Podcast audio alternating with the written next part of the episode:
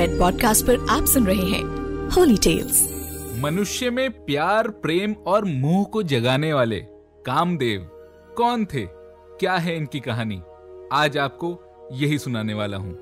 नमस्कार, मैं हूँ हिमांशु शर्मा और रेड पॉडकास्ट के होली टेल्स में आज मैं आपको सुनाऊँगा कामदेव की कहानी। तो आइए, शुरू करते हैं। लेकिन कहानी शुरू करने से पहले मैं आपको बताऊँ कि कामदेव हैं कौन? दरअसल पौराणिक कथाओं में अलग अलग बताया गया है। कुछ के अनुसार, कामदेव, भगवान विष्णु और देवी लक्ष्मी के पुत्र हैं। वहीं कुछ कथाओं में यह उल्लेख है कि ये ब्रह्मा जी के पुत्र हैं। और कहीं इनका संबंध भगवान शिव से भी बताया गया है। कामदेव को सुनहरे पंखों से युक्त एक सुंदर नवयुवक की तरह प्रदर्शित किया गया है, जिनके हाथों में धनुष और प्रेम वाले बाण हैं। ये तोते के रथ पर एक मछली के चिन्ह से अंकित लाल ध्वज वाले हाथी पर बैठे दिखाए जाते हैं। आइए, अब आपको इनकी कहानी सुनाता हूँ। जब भगवान शिव की पत्नी सती ने अपने पति के अपमान होने के कारण अपने पिता के यज्ञ में कूदकर आत्मदाह कर लिया था, तब कुछ समय पश्चात उन्हीं सती ने हिमालय की पुत्री पार्वती के रूप में जन्म लिया था। पर सती के वियोग में भगवान शिव संसार के सभी बंधनों को तोड़कर मोह माया को बहुत पीछे छोड़ तप में लीन हो गए थे। उसी समय ब्रह्मा जी ने एक राक्षस को यह वर दिया कि उसका वध केवल शिव पुत्र ही कर सकते हैं, पर वो तो तभी संभव था जब पार्वती माता और भगवान शिव का मिलन हो। ऐसे में सभी देवों की प्रार्थना पर कामदेव ने तप में लीन भगवान शिव पर अपना बाण चलाया। और तब भगवान शिव के नेत्र खोलते ही कामदेव जलकर भस्म हो गए। कामदेव को जब भगवान शंकर ने भस्म कर दिया, तब उसकी पत्नी रति महादेव के पास जाकर करुण विलाप करने लगी। रति बहुत व्याकुल होकर पति वियोग में उन्मत्त सी हो गई। उसने अपने पति की उन्हें प्राप्ति के लिए देवी पार्वती और भगवान शंकर को तपस्या करके प्रसन्न किया, जिसके बाद माता पार्वती ने उन्हें यह आशीर्वाद दिया कि तेरा पति यदु कुल में भगवान श्री कृष्ण के रूप में जन्म लेगा और वो तुझे शंब्रासुर राक्षस के यहाँ मिलेगा। ये बात जानकर रति शंब्रासुर के महल में मायावती नाम की एक दासी का कार्य करने लगी। इधर समय बीतने के साथ कामदेव कृष्ण जी की पत्नी देवी रुक्मणी के गर्भ में स्थित हो गए और समय आने पर रुक्मणी ने एक अति सुंदर बालक को जन्म दिया। उस बालक के सौंदर्य, शील, सद्गुण आदि सभी श्री कृष्ण के ही समान थे। जब दैत्य शंबरासुर को यह बात पता चली कि उसका शत्रु यदुकुल में जन्म ले चुका है तो उसने उस बालक की छठी के दिन अपनी माया से उस बालक, यानी प्रद्युम्न का अपहरण कर लिया। और उसे ले जाकर सागर में डाल दिया। लेकिन होनी को कौन टाल सकता है? भगवान की रची इस लीला में प्रद्युम्न को एक मछली ने निगल लिया और फिर थोड़े ही समय बाद वो मछली एक जाल में फंस गई, जिसे पकड़कर मछुआरे शंबरासुर की रसोई में ले गए। और ये दैत्य शंबरासुर के महल की वही रसोई थी, जिसका सारा कारोबार दासी मायावती के हाथों में था। क्योंकि वो पाक कला में बड़ी ही निपुण थी। जब ये मछली उसके पास पहुंचाई गई तो उसे पकाने के लिए उसने उसका पेट चीरा, जिसमें से एक जीवित सुंदर बालक देखकर वो आश्चर्यचकित हो गई। इससे पहले मायावती कुछ समझ पाती, उसके सामने देवर्षि नारद प्रकट हो गए और उन्होंने मायावती को प्रद्युम्न के जन्म के रहस्य से परिचित कराया और उसे बताया कि ये बालक ही पूर्व जन्म का तेरा पति कामदेव है। और उससे कहा कि तुम सावधानी पूर्वक इसका लालन पालन करो। मायावती ये जानकर बहुत प्रसन्न हो गई, क्योंकि उसकी कई जन्मों की प्रार्थना अब फलीभूत होने वाली थी। मायावती यत्न पूर्वक प्रद्युम्न का लालन पालन करने लगी।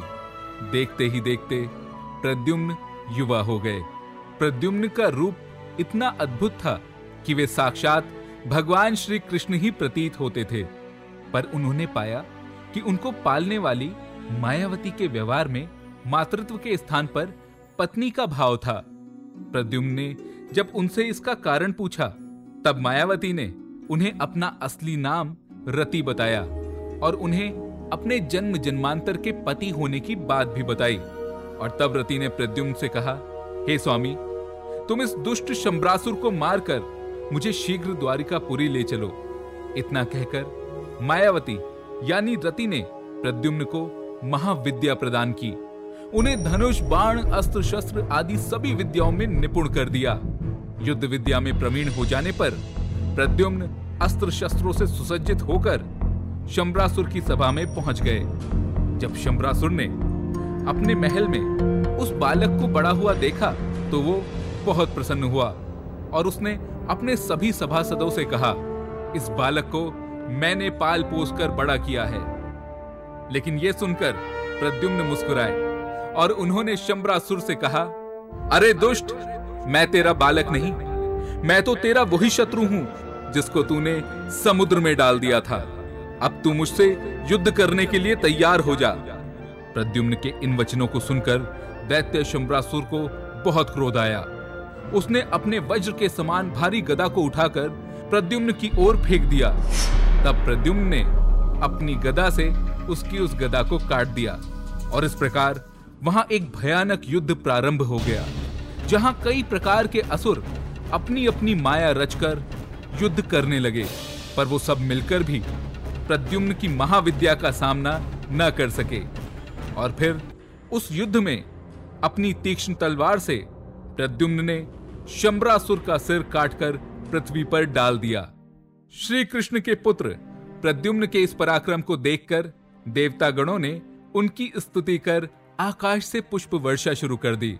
फिर मायावती यानी रति भी अपने असली रूप में आ गईं और वे प्रद्युम्न के साथ आकाश मार्ग से द्वारिकापुरी की ओर चल दी।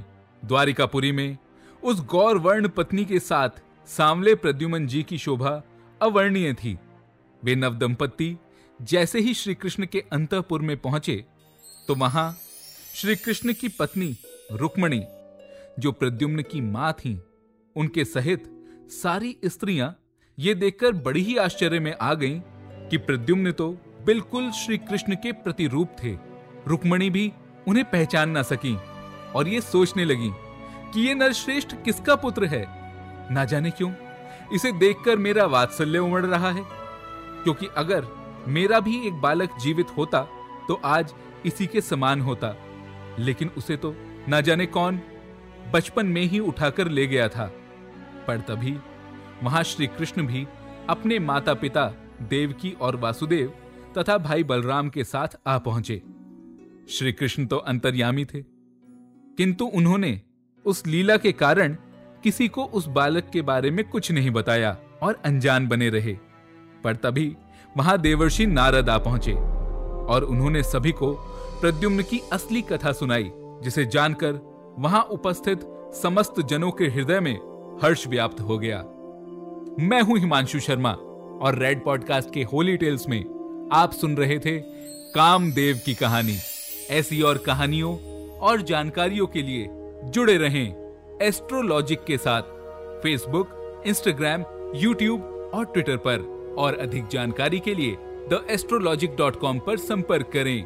धन्यवाद। You are listening to Red podcast Holy Tales written by Himanshu Sharma audio design by Shekhar Tiwari send your feedback and suggestion write us at podcast at Red F M dot in